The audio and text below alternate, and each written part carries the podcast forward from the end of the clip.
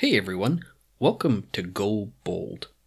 On December 27, 2023, a Twin Otter aircraft operated by Air Tindi crashed in Canada's high north, approximately 300 kilometers northeast of Yellowknife, Northwest Territories. 10 people were on board, there were injuries, it was nighttime, and it was blizzard conditions. This episode is a first-hand account of the search and rescue which was conducted by the Canadian Armed Forces, specifically the Royal Canadian Air Force, along with rescuers from the Diavik Mine. Our podcast talks to real-life heroes, and we work hard to preserve their voices. My guests today are exactly that, real-life heroes. We honor them, and we honor their colleagues and the work that they do to save people's lives. Here is the story of that rescue in their voices.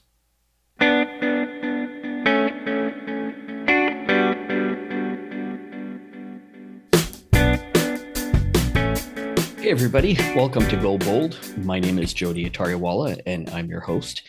And I've been really looking forward to this conversation because the tagline to our podcast, Go Bold, is talking to real life heroes. And candidly, I don't think there's anyone that exemplifies that more than those that help to rescue others. And so our episode today is focused on the search and rescue response to a December 27th, 2023 crash of an Air Tindi Twin Otter aircraft.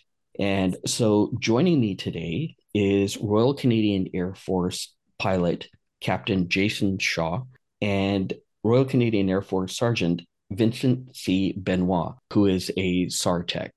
And for those of you that don't know what a SAR tech is, we'll learn that here in a few minutes. But gentlemen, thank you so much for joining me today. It's a pleasure to have you here on Go Bold. Thanks for having us. Yeah. Thank you. Thank you. So Jason, how about I start with you, Captain Shaw? As I do with all of my guests on this podcast, I start by asking, what was your motivation to serve and why did you pick the branch that you did? Yeah, so it's not really a crazy story for me. I guess I'd wanted to be a pilot since I was a kid and always interested in the military as well. I didn't really have the opportunity to get in the military as a pilot. I got in the Army at the start when I was 21. Served in the Army for about 8 years.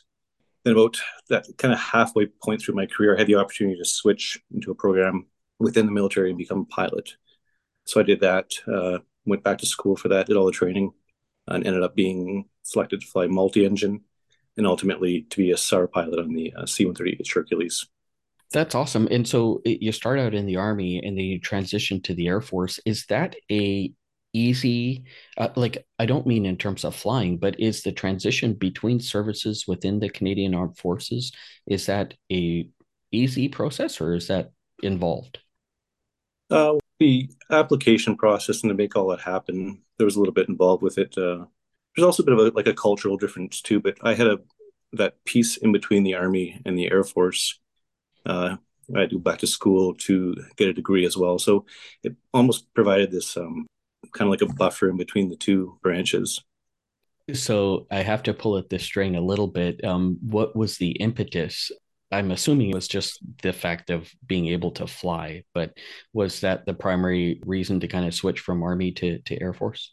Yeah, that was it. I, like I said, always wanted to be a pilot, just didn't really have the opportunity. And then serving the Army, I realized that there were some different programs you can get to the military, and just kind of kept that alive in the back of my mind till I had the opportunity, till I was at that right point in my career where I was probably like a decent candidate for these kind of programs.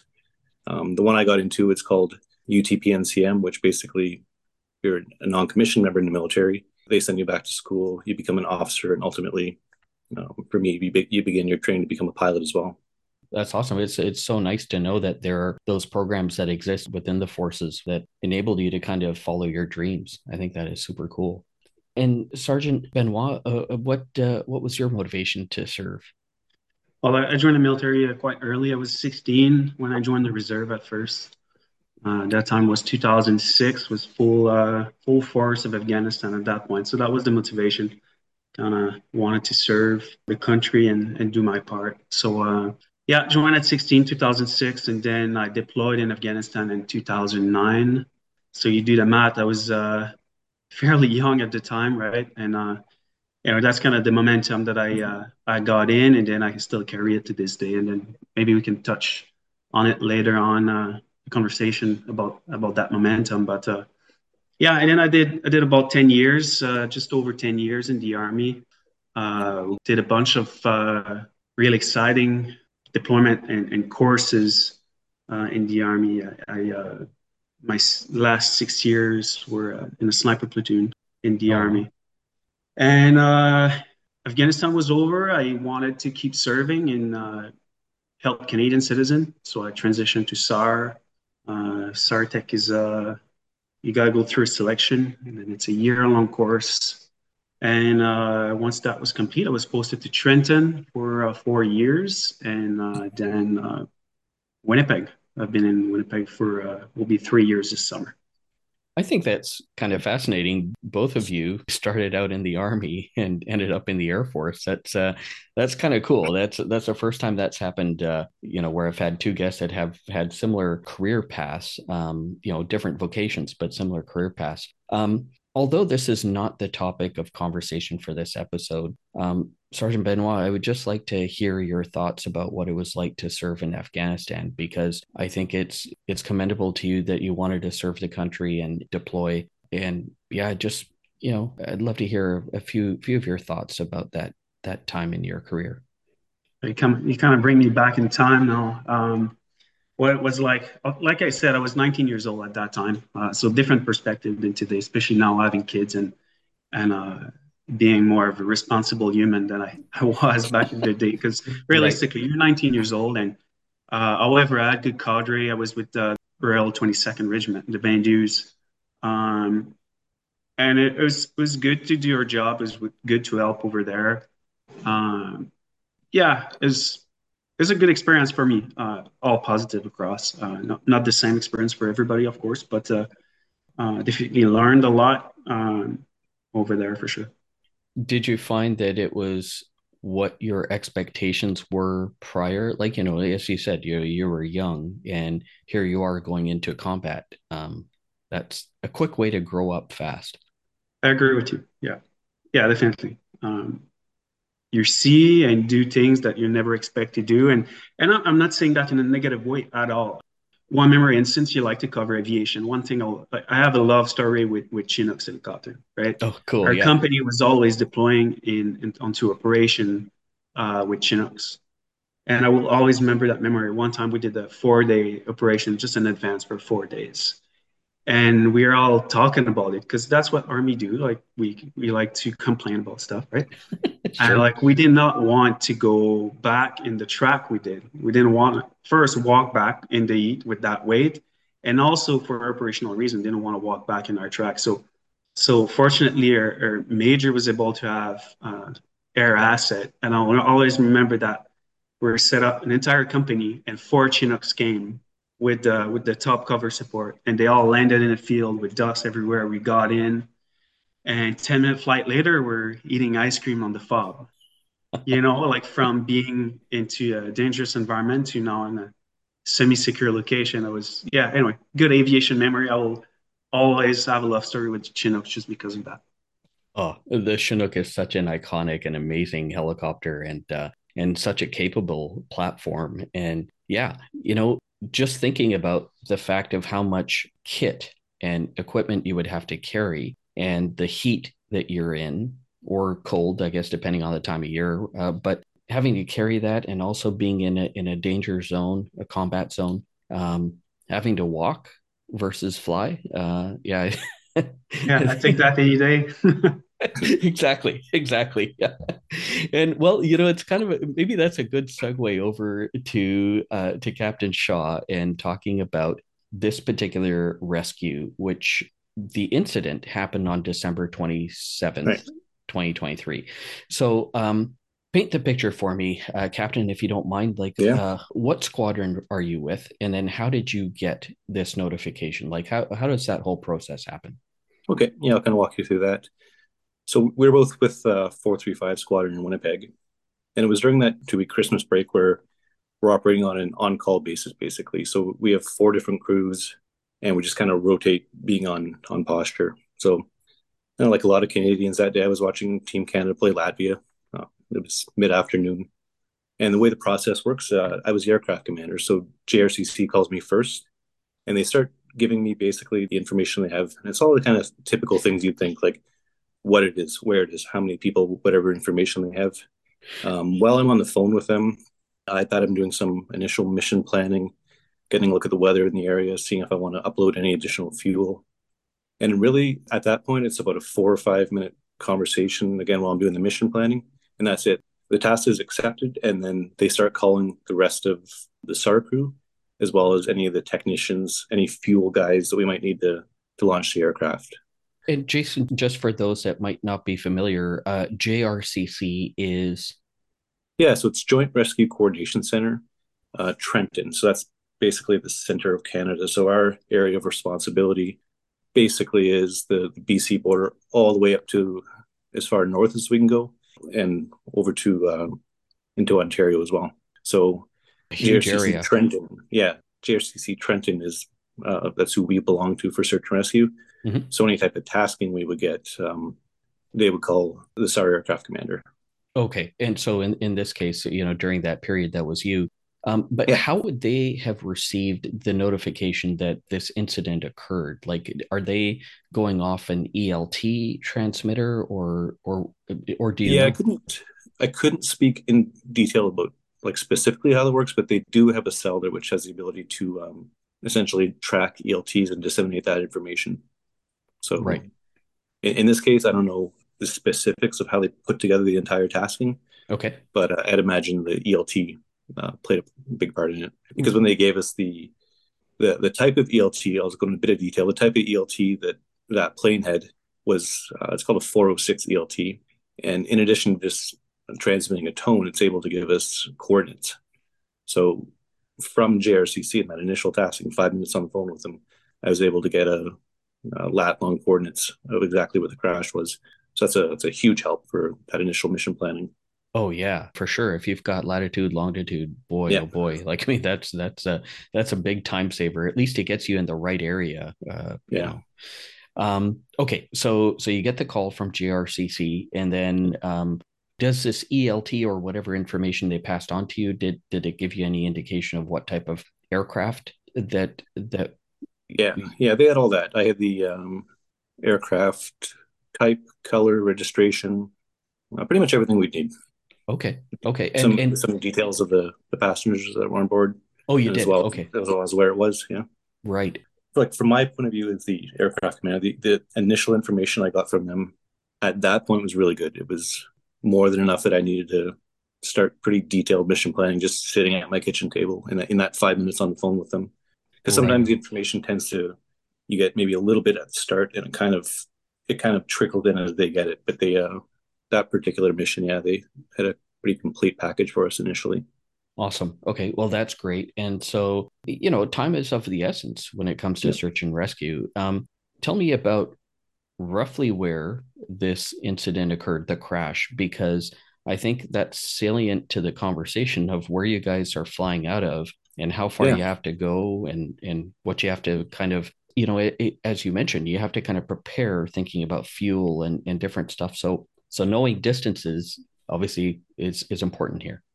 Yeah. So if you just kind of picture that map of Canada where Winnipeg's, you know, towards the south and the center of Canada, this happened about 170 miles northeast of Yellowknife, which is just around 1,000 miles from Winnipeg. So just around the corner. Yeah. So for a mission like this, the first thing I'm thinking about is weather, but given how far it is, I have to make a decision initially on the phone if I want to request additional fuel, because we don't want to get up there and only have an hour on scene before we have to get out of there because we're low on fuel. So that's really one of the key decisions that have to be made from my point of view early on is where we're going. And I ideally want to get there, especially when the weather's bad, and be able to stay on scene for multiple hours just to give us options. Right. So that was one of the key decisions early on. Opted to upload extra fuel. how much would you have taken on? Like, what's a typical loadout fuel wise, and what's like the max? Like, did you take the max you're able to, or how does that work? Yeah, so for the Hercules, SAR aircraft sits ready to go when it's on SAR posture. We kind of have a standardized fuel load we would use that works well for most missions within a certain geographical area, because we have to consider things. We don't want the plane to be too heavy, because that starts to affect some of the flight characteristics and whether or not we can even operate some of the ancillaries on the plane if it's too heavy. So I took just about the maximum amount of fuel that we could, so I could get up there and have as long as possible on scene before we had to go somewhere else for fuel. Right. And for the listeners out there, we're talking about a C-130H Hercules, and it's not a stretch, right? Like, I mean, that's correct. Yeah.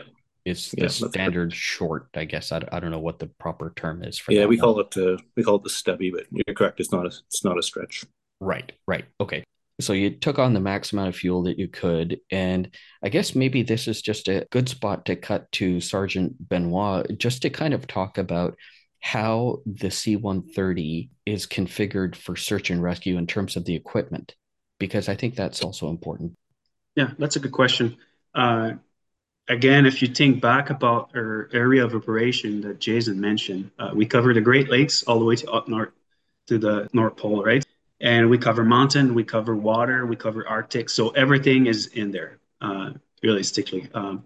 Starting with the SAR tech equipment, the crew kind of makes fun of us because we got so many bags every shift we start with. But we got to bring dry suit, wetsuit, mountain equipment, Arctic survival equipment, and name it, all our dive equipment's on board. So that's just to start with our personal equipment. Our parachutes are in there, right? On a training day, we normally bring at least 4 parachutes just to train. So that's what I like about there. We can bring all that stuff, and there's room, and the aircraft's capable. Right. But now if you want to talk about the regular config in the aircraft, well, we start in the back, we got all our pyrotechnic. So that's all flares for night stuff, which we use on that mission. We have smoke as well. That's used to throw in the water for boat in distress or person in the water. We also got smoke to parachute to give us wind direction, and all our personal flare and all that. So that's all the ammunition we got. If we move on, there's so much equipment on there. You got chainsaws to cut, and if we need to cut the DZ for a landing zone for an helicopter, we can do that. We have all our mountain equipment from big rescue system to traveling on alpine terrain, avalanche equipment, or rock climbing. We have SRKs. Those are boats. They're a life raft that we can parachute to people in the water, and they'll inflate as soon as they touch the water. So let's say a boat in distress that's sinking, we can send that, and people will get in as life raft. We got pumps to save boat if boats are taken on water, and then we have a significant amount of parachute to dispatch all that cargo. We have cutting tools to get into wreckage, and then all our parachute and personal equipment are in there. Yeah, not to go into every single piece of equipment. We have a lot, to say the least. There's 3 big bins of equipment, and it takes the majority of the space behind the aircraft. And again, it's just to cover from Great Lakes to North Pole. Yeah, and Sergeant Benoit, it's an unfair question for me to ask you to talk about all the different equipment you have, but you also have medical equipment. Yeah, so one thing the listener needs to know is SAR tech, and I know you want to go in more in detail of what SAR tech actually do, but we are a paramedic, and yes, we have all our medical equipment on board as well. We got 2 bags that we can parachute with, and a lot of extra equipment for specific, for example, AED, oxygen, and all the sub equipment. All the hypothermia gear take most of the space for us in those bunions, because we assume that most of the people we're going to rescue are hypothermic, just giving our area of operation. That's kind of one of our main focus. So it's in there as well. Right. Yeah. And so I assume that also means like survival equipment too, and tents and whatever else that you might need. That's correct. Yeah. Wow. Well, like I said at the beginning of this episode, we're talking to real life heroes, and I genuinely feel that for this episode specifically, if not all of them. So Captain Shaw, you've got this notification, you're starting to formulate your plan. You've talked about, you know, the type of fuel load you need. How quickly, once you got the call, did you guys mobilize and get out to the airfield and saddle up to lift off? Yeah, so I'm sure everyone, once they give me that initial call, they start calling the rest of the crew after we're off the phone.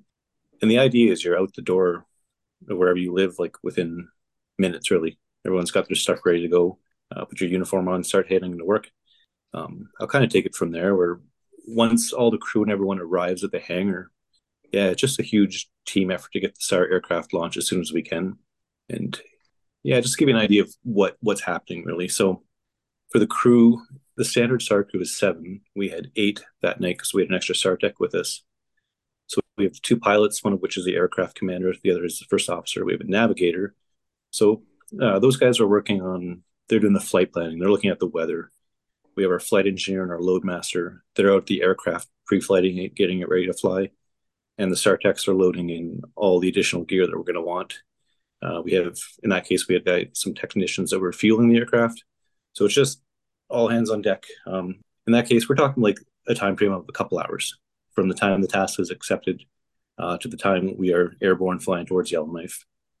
Okay. All right. So a couple hours, what do you think about just transit time to get everybody to the base and into the aircraft ready to go? And that's. The longest thing is it's really the pre-flight, and the fuel jobs that have to happen, because it takes the flight engineer a set amount of time to do the pre-flight inspections of the aircraft. And it's not something we can cut corners on. Right. So overall, it went pretty smooth from the time I got the call to the time we accepted the task and we were airborne. No real delays, no real issues. Okay, cool. Yeah. And Sergeant Benoit, because you had a Latin long and you knew where you were going, is there any adjustment to the kit? Do you yes. take stuff off, put stuff on? Yes, like Jason mentioned, your initial call with RCC will give you a lot of details. Mm-hmm. We all have specific questions we want to know. On the pilot side, weather is really important because they want to know what they're getting into. For myself, what I want to know before leaving is, do I have enough manpower or do I have enough equipment before I take off to accomplish that mission? In this case, we had a bit of time. And when I heard about the initial call was 8, and we'll come back to that later on. The initial call was 8 patients. Okay. Up north, we did with the intention. Again, intention is important because RCC doesn't order me to jump. He's requesting or assistance, right? And the decision comes, it's a crew decision and mostly taken by myself and Jason. But in this case, they asked us to go and see and potentially spend the night if we could. So I decided to call in for more manpower. And the 3rd SAR tech, Matt Henry, came. And even though he wasn't on schedule at all, most of the SAR tech will have their phone on 24/7. Just in case that one phone call come. And I decided to call Matt because he's really, he's one of the new guys in the shop and he's a very keen team member. And I called him, answered right away, first ring. It's like, we need your help. Can you, how far are you from the work? 15 minutes. It's okay, I'm gonna load your gear. Just get straight to the plane. And that's what he did. Wow, that's cool. We called in an extra team member. And also extra equipment. So we brought extra tent and extra medical supply. Okay. And I guess this is a good point to speak about the SAR search and rescue capability for Canada, because thankfully, this was a relatively small aircraft crash, as it were. But you guys have to be ready to respond to a major incident, like an airliner. God forbid that ever happened. But the amount of equipment that you have to be able to take or having the ability to call in people like you did is, I think, really important in that, God forbid, eventuality. Yeah, 100%. It's important for the listener to know that there's a system in place as well. And we call that the major air disaster. And that doesn't extend only to aircraft crash. It can be a cruise ship up north. It could be train. It could be... because, train can travel across remote location as well. And that's where we would come into play. It can be bus or there's a system in place. This time wasn't activated, but the system is, we would probably go with the initial resources we have, and then they would spool up additional resources. For example, Trenton will get spooled up. All the other shops across Canada would make their way to that initially. And then Trenton all the MayJade capability, where they would call in people with the J model and additional equipment, and they can come into later on to help us manage the scene. So there's a system in place for that. This time around, it wasn't necessary. It wasn't required to activate everyone. Right, right. Okay. Because we knew it was a small aircraft, and we knew it was 8 people with minor injury. Okay. RCC knew that. Okay. Yeah, RCC knew that. 10 people, sorry, later on. 10 people later, right? Yeah, you mentioned 8 at first, and then it changed, right? And so Captain Shaw, Sergeant Benoit just mentioned that the C-130J Hercules is also used. Just again, for the listeners that are out there, in speaking about search and rescue, fixed wing search and rescue in Canada, perhaps you could just, because you are part of that organization as a pilot, could you just share with us what is available from a Royal Canadian Air Force perspective? We have the H model Hercules, operates out of Comox. There's Asset 435 in Winnipeg. Also, the J model is in Trenton, and in Greenwood, Nova Scotia, there's H models as well. And we have the Twin Otter up in Yellowknife as well. Right. And then, of course, the future of the fleet is eventually, once it becomes initial operational capability, will be the CC-295 Kingfisher. But yeah, as it stands today in early 2024, it is the C-130H, the C-130J, and the Twin Otter that responds. And actually, that's an interesting point. So the Royal Canadian Air Force Twin Otters operate, I believe, out of Yellowknife. So I don't know if you know, but how was it that you guys got the call versus them? Yeah, I probably couldn't speak intelligently on that decision-making process. Sure. Yeah, I'll leave it there. I just know we were the ones tasked by JRCC. Yeah, fair enough. There's no SAR tech in Yellowknife, just for RSA as well. So they could have been their task, but they wanted people on the ground to provide assistance, and also they cannot land. They can, and they're really proficient at it. At night in this weather, I think it wasn't an option for them either. Gotcha. Well, that makes total sense. Hey everyone, I'd like to take a quick moment to thank our co-sponsor for this episode, and that is IMP Aerospace and Defense. IMP Aerospace and Defense is one of Canada's largest and longest-standing aerospace and defense organizations, and is a trusted partner to customers around the world. With over 2,400 staff at operations across Canada, IMP Aerospace and Defense is known worldwide for delivering a wide breadth of innovative and tailored support solutions to all branches of the military, as well as government and commercial operators in the space, air, land, and sea sectors. The episode you're hearing now centers around the search and rescue heroes of the Royal Canadian Air Force and the iconic C-130 Hercules aircraft that they fly. These Hercules aircraft and the newer C-130J are supported by IMP Aerospace and Defense at their facilities in Halifax, Nova Scotia and Abbotsford, British Columbia. IMP is a Lockheed Martin-approved C-130 service center for the legacy Hercules aircraft and one of only 3 heavy maintenance centers for the C-130J Super Hercules.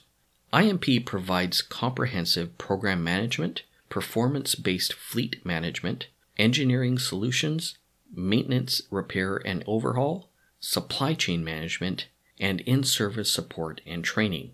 As Canada's longest-serving design approval organization, IMP Aerospace and Defense also provides design, analysis, and testing for aircraft repairs, modifications, and installations. Also, supplemental type certification, structural life extension programs, and so much more.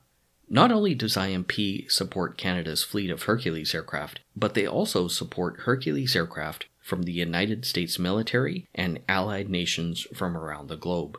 When it comes to supporting the Hercules and other military, government, OEM, and commercial aircraft, few can match the expert capabilities resident at IMP Aerospace and Defense. To learn more about IMP Aerospace and Defense, please visit IMPaerospaceanddefense.com. Now, let's get back to our heroes. So once you get airborne, what were you expecting? And what time did you guys get airborne? And in terms of the location you were going to, what was the weather that you were expecting? Yeah, okay, so we got airborne late afternoon in Winnipeg. I can walk you through that. It'll be about 3.5 hour transit up to Yellowknife. Okay. And it goes by pretty quick because we're doing a lot of different stuff. So we're taking that 3.5 hours. We're getting any weather updates, and we're also talking to JRCC, trying to get any additional information they have on the casualties, on the scene, maybe additional resources that they're trying to bring in. And the SAR techs and the Loadmaster, they're taking that time to get all that equipment ready to go. What myself and Vince are doing, once we have all that, the latest information, we have the complete picture of what we're going into, we're coming up with a couple good options for what we're going to do when we get there based on basically the weather we have. So our intent is to try to deploy the SAR techs as soon as we can, but we have to be prepared for a couple backup options if the weather's not cooperating. So what it was doing that night, there had been a low pressure system that had moved through that area earlier in the day, and it was still tracking east, but all the nasty weather that kind of wraps around low pressure system was still over that area. So we knew generally the weather was going to be improving in that area, like on the scale of hours, but we didn't know exactly how it was going to be when we got up there. As we got closer, I was getting information or forecasts and observations from Yellowknife and a few other stations that are in that area, and it looked like it might be too low initially to deploy the SAR techs right away, which kind of led us to having a couple good backup plans. What would have been those backup plans had you not been able to deploy the SAR techs? Yeah, it's really not too complicated. It's we had enough fuel to wait. So from what we wanted to do, from everything we knew, we wanted to get the SAR techs in as soon as we can. If we couldn't do that, we discussed at least dropping some equipment. We had the option to wait out because we had the fuel for a few hours. We had the option to wait until the weather improved. And it'd really be some combination of those three. So the last thing we want to do from our perspective is to arrive overhead planning to do one thing, and it turns out the weather's not going to support that, and we're caught flat-footed. We don't have another option. So when we have like a 3.5 hour transit like that, we definitely spend that time getting all the information we can and just building a few good plans. That's what we did in that case. Yeah, I had the great privilege and honor to be invited on the last operational flights of the CC-115 Buffalo that the Royal Canadian Air Force operated. And, I had headphones and microphone. And the one thing that I can share with listeners from my experience was, even though it was an operational flight, but it was an operational training flight, we weren't on a tasked SAR mission. But the crew coordination that I distinctly remember was so impressive, and it was like everybody was switched on talking about, okay, what are we going to do if this happens, or just that strategizing was really awesome to see, because it was very professional and very focused, and so I can totally appreciate what you're sharing, because I imagine that that's exactly what was happening on your flight. Yeah, I mean, the transit up, we've done this quite a few times, so I mean, sure Vince could speak to the same thing. It's fairly routine. It's preparing equipment, it's getting information, it's making plans. It's the crew kind of does their own individual jobs for a portion of the transit up there. Like I said, the guys in the back of the equipment, us up front getting weather and all. Then at some point we all come back together. We get on the comms together, and we're just making sure everyone's on the same page of what the plan is going to be. I make sure everyone knows what the weather is. That's it, just getting everyone on the same page in that last maybe hour, half hour before we go into the area. Yeah. Well, that's a perfect segue over to, jump me to where you arrived on scene overhead. What was what did you experience? Like, what were the conditions? Okay, so we made the whole plan based off the forecast and based off the latest actual weather we had. We descended into the area. I'll just try to paint a picture of the weather right away. So it's dark by this point. We're there. This is early to mid-evening now, and it had been dark for a few hours, like late afternoon at that time of year, that area of the country. So, yeah, multiple low layers of cloud, low visibility. There's blowing snow, surface to 1,000 feet, high winds. It's pretty bumpy as well. So that's the initial kind of area we're dealing with. You want me to walk you through kind of how we attacked that? Or? Yeah, no, I would love to hear that. And I guess one of the things, that's key is as you ingress into the area, kind of what altitude are you at? And then what are you dropping down to? Because I guess it really depends, particularly if you're going to drop people out the back, right? But sure, yeah. I'll go into some of the details and the way we plan for that. So when we go in somewhere at night, we want to descend. So we're flying up there like at flight level 200, 220, something like that. When we descend into a search area like that, we want to do it safely. So we would typically use like a minimum IFR safe altitude. And we're talking in that area, like a few thousand feet. So we would descend down to that area, had some concerns with some forecasted turbulence as well. So we're just kind of systematically taking a little bit at a time, descending at 1,000 feet, assessing, descending another 1,000 feet, assessing till we get in that area. And I'm comfortable initially being in that area around the crash site at a minimum safe altitude at night. What we do at that point is we basically start applying for night operations. We almost have like a playbook of things that we can do depending on what we find. So we just start applying the procedures that we use during training. So the first thing we do, we locate the target electronically using the ELT, and the position we located them in was coinciding with the earlier ordinance I'd gotten from JRCC. So that all made sense. We were comfortable with that. Then we climb up a couple thousand feet. We drop flares from the Herc for illumination. Then as the flares are coming down, we basically descend and circle the flares. And what we're trying to do is illuminate the entire area out to a couple miles and just make sure that entire area around the crash site is safe for us to operate in. And then at that time, we're also trying to visually see the plane on the ground as well. And we did. Myself and Vince seen it. He was able to talk a bit more about it, I'm sure, make an initial assessment on what we see on the ground, the area immediately around the crash site. So that's kind of our starting point. We know the areas around the crash is safe for us to operate in. We've visually seen the crash on the ground and the area around it.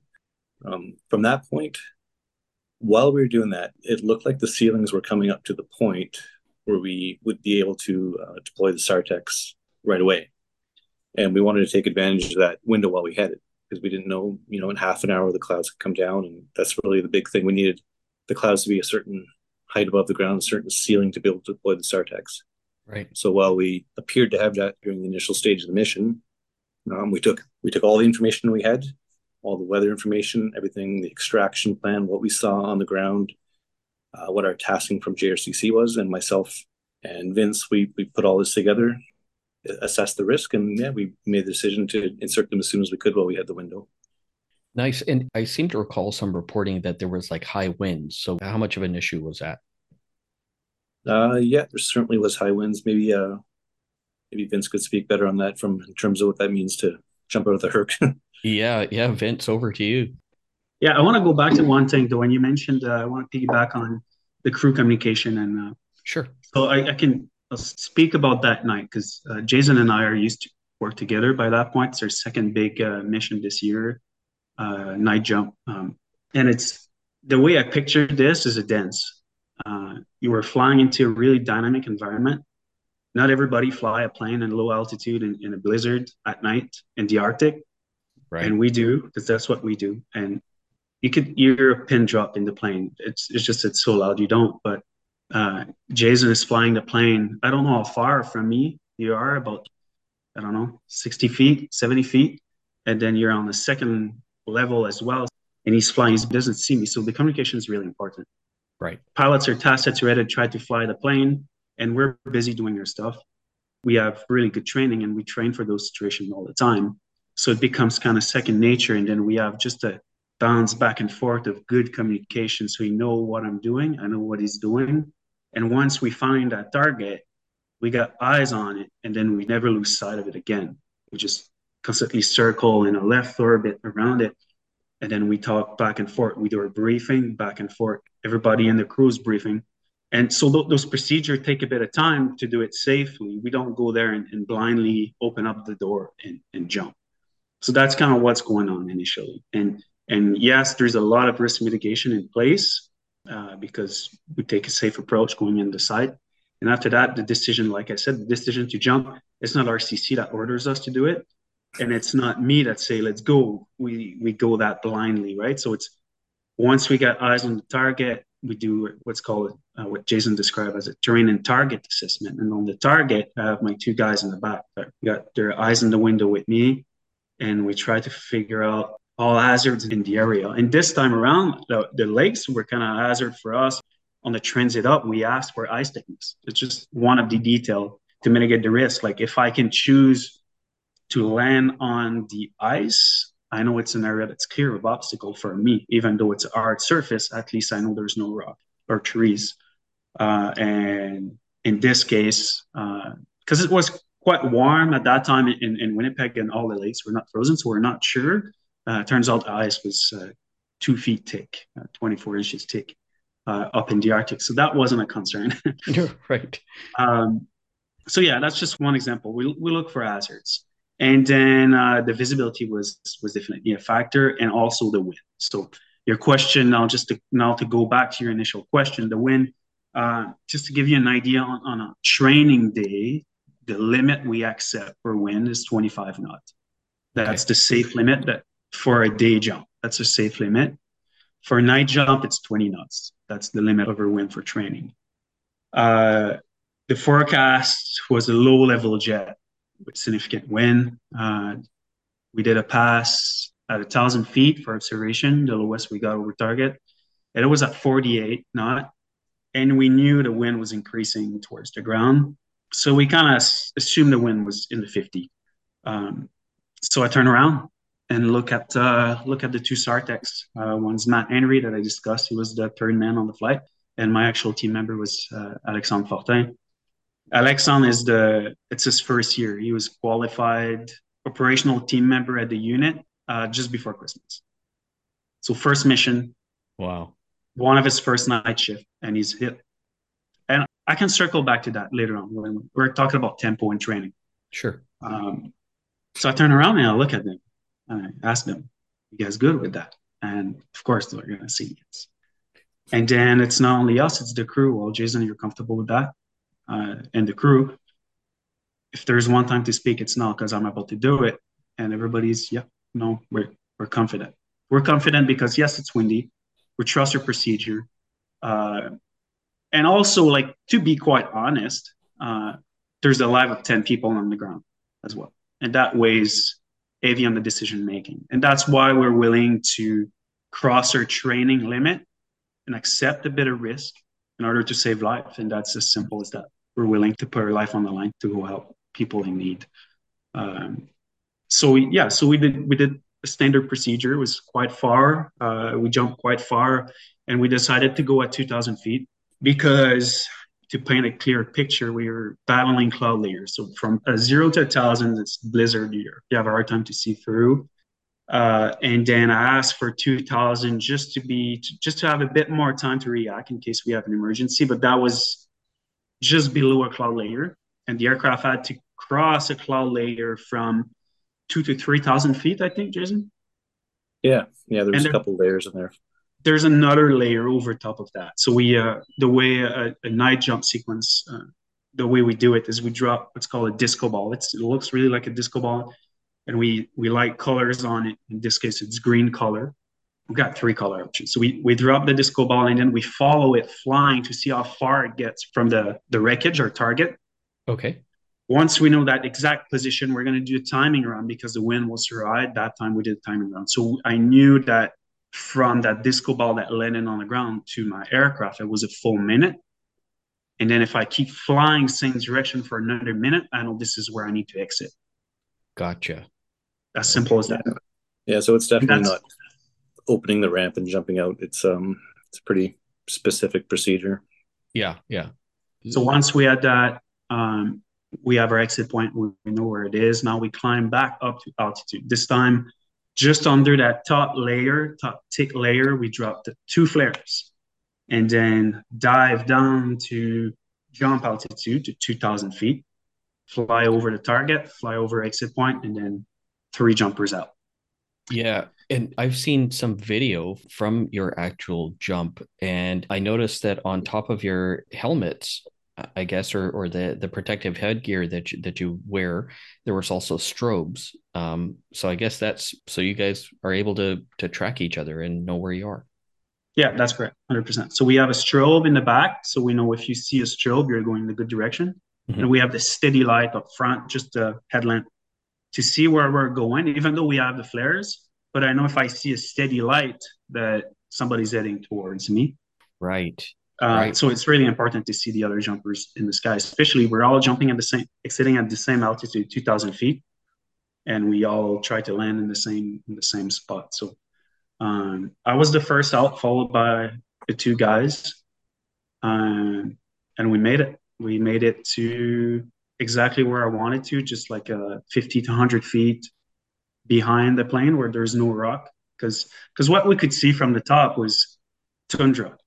And tundra is salt and pepper. That's the only thing you see. So salt is good, pepper is rocks, and they're big boulders. Right. So we're aiming for a patch of snow, which was just the one behind the wreckage, close to a lake, a small lake. That's where we landed. Pretty proud of my junior team members because they were right there on the spot. Oh, that's awesome. That is so cool. And what was it like kind of coming down? Like you said, you hit the target that you wanted to, but you're coming down in blizzard conditions. Yeah, I would say you don't realize it at the time. It's quite stressful in the sense that you only have one shot at it. Right. You cannot go back in the plane and say, oh, I made a bad drop. I would like to do it again. Right. And you don't want to land anywhere in the tundra where you don't know exactly where you are. So, and there's 10 people that need your assistance as well. So pressure's on for sure. And pressure's on because it's nobody else. It's my responsibility as a team lead to that day. We have different options, but that day I decided to guide them in. It's the first guy's responsibility to guide the stack in. So if I miss the target, they're going to follow me. Right. And before you guys jumped, did you drop any equipment as well, or was that after? We did not. No. You just took the equipment that you had on you. And so, how much would you have been carrying? I would say in between 80 to 100 pounds each. What we call a sarpel. That's the bag we jump in front of us. Okay. So in that we had two medical bags. So the team members carried the medical equipment. I do have some medical equipment, mostly electronics and communication stuff. Mm-hmm. And also all our personal Arctic survival equipment. So we need warm clothes because we don't jump with all our warm gear. The contrast is too big from a warm plane. So you just end up sweating. So what we do is we kind of find a fine balance. And once you're on the ground, you get dressed. And also add a firearm just for bear defense because you don't know there's wolf, there's bear in the Arctic. So it's common procedure to bring it. Hey, everybody. I'd like to thank our sponsor, Cubic Defense, for their support of this podcast. Part of what we do at Go Bold is engage with warfighters to learn about the things they do and discuss topics like leadership, emerging technologies, and new capabilities. In this episode, you are hearing about the importance of training and the importance of communications, both of which are areas where Cubic Defense is recognized as a global leader. Cubic is revolutionizing the ultra-portable satellite communications industry through their range of the world's most portable and secure satellite antennas. Engineered to revolutionize data and voice communications for allied forces, Cubic's inflatable satellite antennas and deployable cellular solutions provide industry-leading portability, fast setup times, and reduced operational costs. Easy to deploy with high bandwidth throughput and a low cost of ownership, Cubic's Gator inflatable satellite antennas are used by Allied forces and aid agencies in some of the most extreme environments on the planet. They are ideal for first-in deployments, remote applications, and contingency scenarios where transportation and space are limited.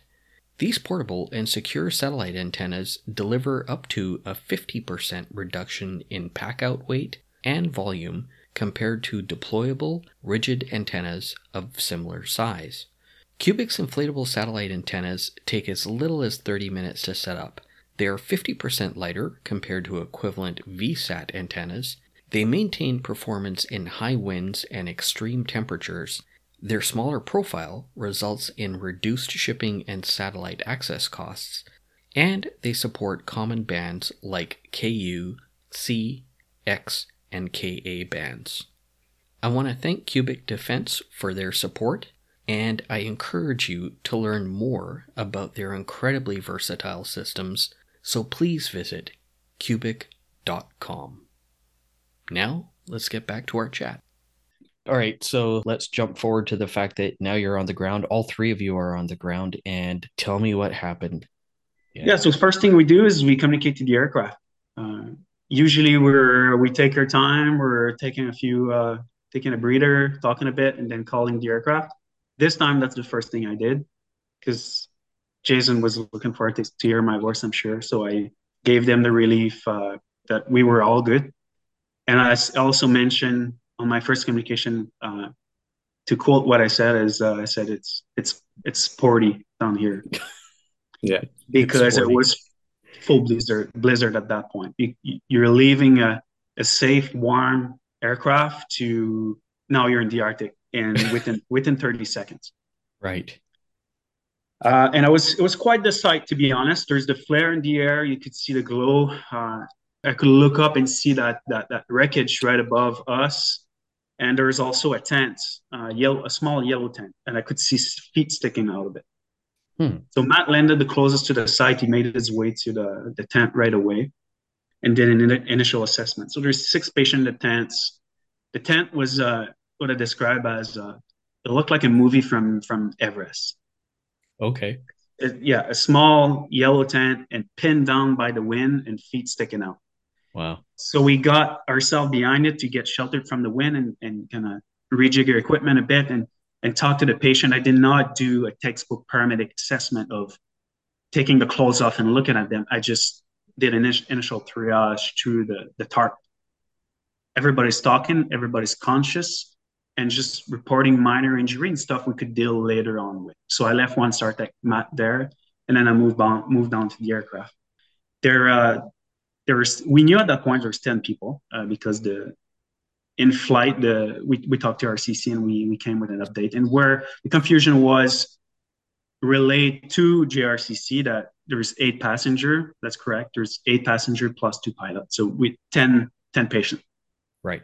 So we made our way to the aircraft, and as I was looking through to get a point of entry, I realized the aircraft was landed on the edge of that cliff, which was the wind was so strong from that blizzard that it kind of created a cornice of snow, and that was about 3-4 feet wide. So that aircraft looked kind of stable from the bottom because it looks like there's only the tail that was sticking out, but it was kind of in the balance point on the edge of the cliff, like you would see in a movie with a car dangling on a cliff. So the aircraft was tipping like that. And with the gust 50 knots, you could feel the aircraft moving a bit. So there was a concern for me, but I still had to assess the patient inside. So we went in. There was 2 gentlemen inside that were unable to move due to injuries. Yeah, I don't want to go too much in detail with medical conditions, but 4 per person inside, 2 were critical, 2 were able to move, but they were staying in the plane to assist the 2 other. From there, we took control. Alex came in the plane with me, and we started our initial assessment. I didn't stay there for too long. I was trying to relay information to Jason so he had an idea of what was happening, and he can relay to RCC. Mm-hmm. And as I was stepping out of the aircraft, there's a team of 2 snowmobile that came in, to my surprise, from the mine. The mine's about 20 kilometers away. which you can cover it with your car in no time. Right. It took them a couple hours in the blizzard in the Arctic to cover that distance with the snowmobile. So four member of the emergency response team from the mine came, and we had a kind of a awkward conversation where I introduced myself, and they didn't really quite understand where we came from. Right. Yeah. I had to explain them a couple of times. Yeah, just jump from that plane that's over there. Right. So yeah. Once we got over that, they're really happy to be part of this and help, and they were happy to receive guidance because it's quite outside their scope, to be honest. That's what we do for a living. They're trained on different type of rescue. Sure. So first order of business was to secure the plane, which they did brilliantly. They secured the plane so we could work in it and safely. And then while that was happening, I was talking to Jason up there and asking for equipment. So all the equipment I described earlier, we can. It's not only a SAR tech responsibility to dispatch them; the crew is trained as well. So it's not standard procedure for SAR tech to jump first or dispatch gear first. It's like Jason mentioned, it's a playbook. We choose whatever will best benefit the mission. And in this case, I didn't want to drop anything in the wind without being on the ground to be able to receive it if I could. So that's what we did. And then, we called in bundle. We called in three bundle, starting with tents. We got different type of tents, but this time I decided to use ice fishing tents, big ice fishing tents. And they're quite warm and they're easy to set up. You can pop one in 30 seconds. Oh, wow. Okay. That was one bundle. Other bundle was a toboggan. You have a big toboggan. And in there you have food, stove, lantern, sleeping bags, air mattress, and name it. So that was useful. And also some hypothermia equipment on the last bundle. I believe for Jason's side of things, I believe this was quite challenging, those jobs, right, Jason? Yeah, it's always interesting to hear the different. At that point, I should add, like, me and Vince are living like two completely different lives at that point. Like, he's on the ground dealing with everything that's going on there. And we have our own thing going on in the aircraft. Like, we knew the mine rescue team was en route, but given the undulating terrain, they couldn't actually see the crash site. So we were trying to help them get to the aircraft by basically, we would fly over the crash site and we would radio them when we were over the crash site. And they would kind of steer generally in that direction. And eventually, I think it was Matt, maybe one of the SAR techs, launched up a couple red flares. And that was that kind of final link that the mine rescue guys saw that and headed in that direction. I guess that's when they rolled up on you guys and Vince was able to see them. But I guess that first assessment and everything from you guys took about an hour, and then we got into the equipment drops.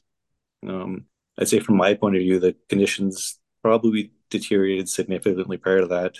The vids had come down quite a bit. The winds are probably getting a little bit more gusty, a little bit more low-level turbulence going on. And we dropped a second disco ball. So we dropped again, it's just like a beach ball size thing of lights that we dropped one specifically for the bundles. And our navigator, Jeremy Simmons, he's in the back of the plane. I'm flying, but he's responsible for basically calling the drop. And then our loadmaster, Corey Stewart, he's the guy that's responsible for dispatching the equipment out of the plane. So it's a whole crew. I'm basically flying over the disco ball at that low altitude down to about 600 or 700 feet. And due to the visibility, we're kind of seeing everything at the last minute. We're trying to put the equipment. Vince was giving us some feedback on the ground. We had basically an open area past the target that we were trying to get everything into. And he had coordinated one of the snowmobilers on the ground. So we had our target area and we made the three equipment drops, and we also had the toboggan as well. So that whole part there took about an hour or so to get everything on the ground for those guys. Wow. And then, so once you've dropped all of that stuff, there's no elevator back up to the aircraft. So how long did you stay on station before you had to get going with your fuel state? Yeah, we had all in all about 4 hours on scene for us. So it worked out pretty good that after we dropped that last bundle, and then at that same time, until Vince can get his satellite radio out of his sat phone out of his bag and operational and everything, we're kind of serving as the communications relay. Mm-hmm. So, but equipment's out. They're starting to set up camp. They have everything under control.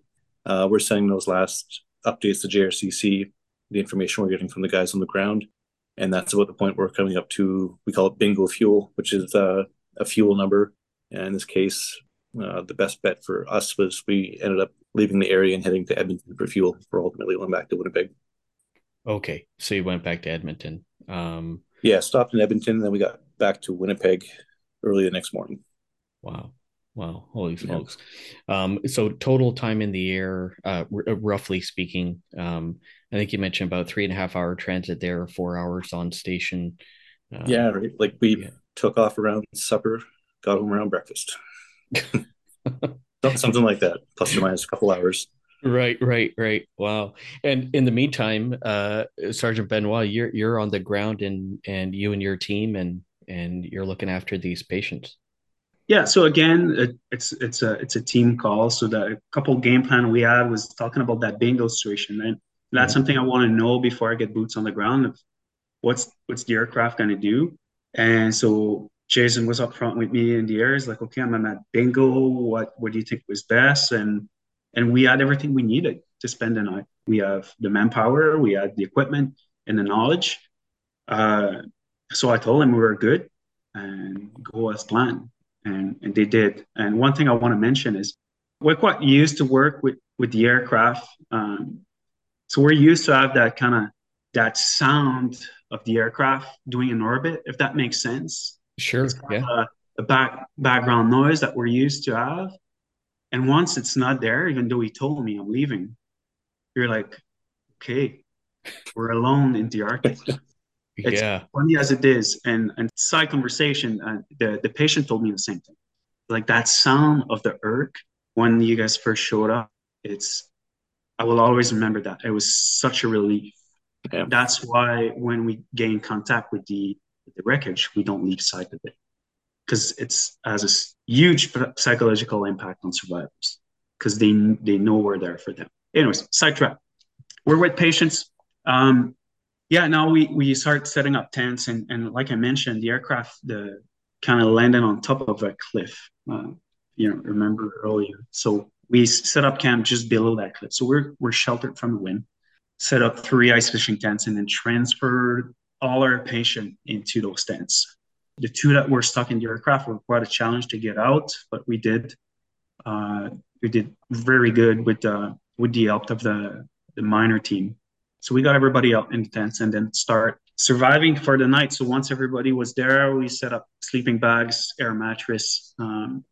Alex and Matt, the 2 team members, they took each a critical patient and spent the night with them as I was going around and doing assessment on 8 others.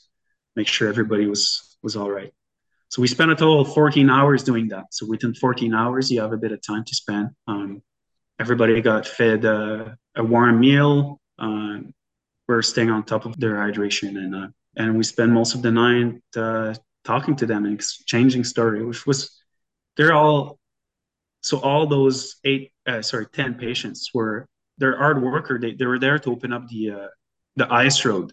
So that mines only gets replenished throughout winter by road, and they have to build that road on lakes with ice. And that was the crew there to open up the road. So they're all dressed and all used to work outside and all hard workers. Right. All tough people. And so we made connection. I actually spent an hour on the phone today with one of the patients, and I consider him a friend now because it's something, like I told him, it's an experience we're all, the crew included, all going to remember for the rest of our life. Because fortunately, it's such a positive experience as well, because everybody survived. Of course, a couple injuries, but everybody's alive. So that's a win. That's a win. So most of the patients were able to sleep a bit through the night. The SAR techs, we didn't. Like if we kind of rotated through to make sure everybody was all right.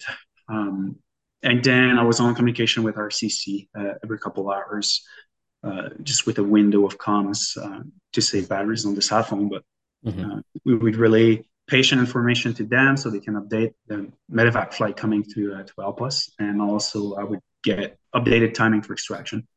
So the intent was sunrise to have choppers come in and get everybody out. Sunrise in the Arctic at that time came at 10:30 in the morning. So we had quite a bit to wait. Right. But the morale was great. Everybody went from mildly hypothermic, of course, very cold being in the environment, to happy, to help tear down the camp and laughing and joking in the morning. Went from a really, don't want to say herbal, but something strong experience to the mood was quite light in the morning. Let's put it that way. It was better. So three A-Star helicopters were contracted from Yellowknife came in the morning. We marked LZ for them, and they came on communication at the exact time. And then we loaded all patients and gear in there, and then transit from there to the mine. And at the mine, there's a small airstrip, and two medevac flight were waiting for us. So we loaded patient and ourselves at the end, and so direct Diavik Mine to Yellowknife. And that was the end. We transferred them to EMS, and they went to hospital at the airport. That's awesome. That's like, I mean, for a search and rescue that spans those distances, spans the type of climatic conditions that you had to deal with, some serious injuries, thankfully not too many, and for everyone to survive and everyone to come away with, you know, even some friendships out of it.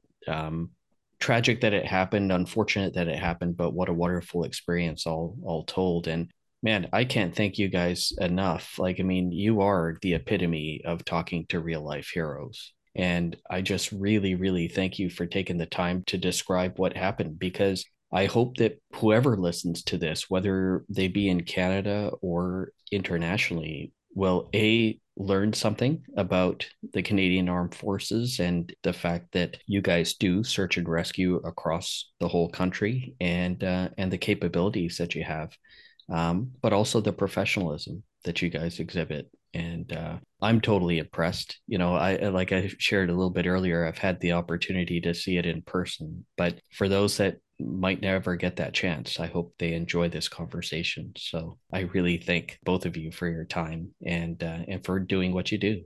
It's awesome. Thank you. Yeah. And you guys are both very humble. So, that's awesome. I really, really do appreciate it. That, my friends, was Captain Jason Shaw, the aircraft commander at 435 Squadron of the Royal Canadian Air Force, which is based in Winnipeg, Manitoba, and Sergeant Vincent C. Benoit, who is a search and rescue technician with the Canadian Armed Forces, also based at 435 Squadron in Winnipeg, Manitoba. Thanks, everybody, for joining us for this episode of Go Bold. We hope you really enjoyed it. I certainly did. And we hope you'll join us for another episode.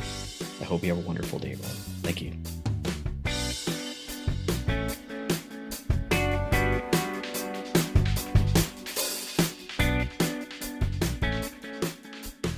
The views and opinions expressed in this presentation are solely those of the participants.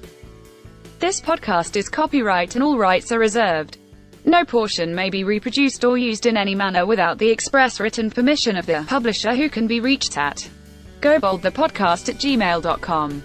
The music on this podcast is Parasail by Silent Partner.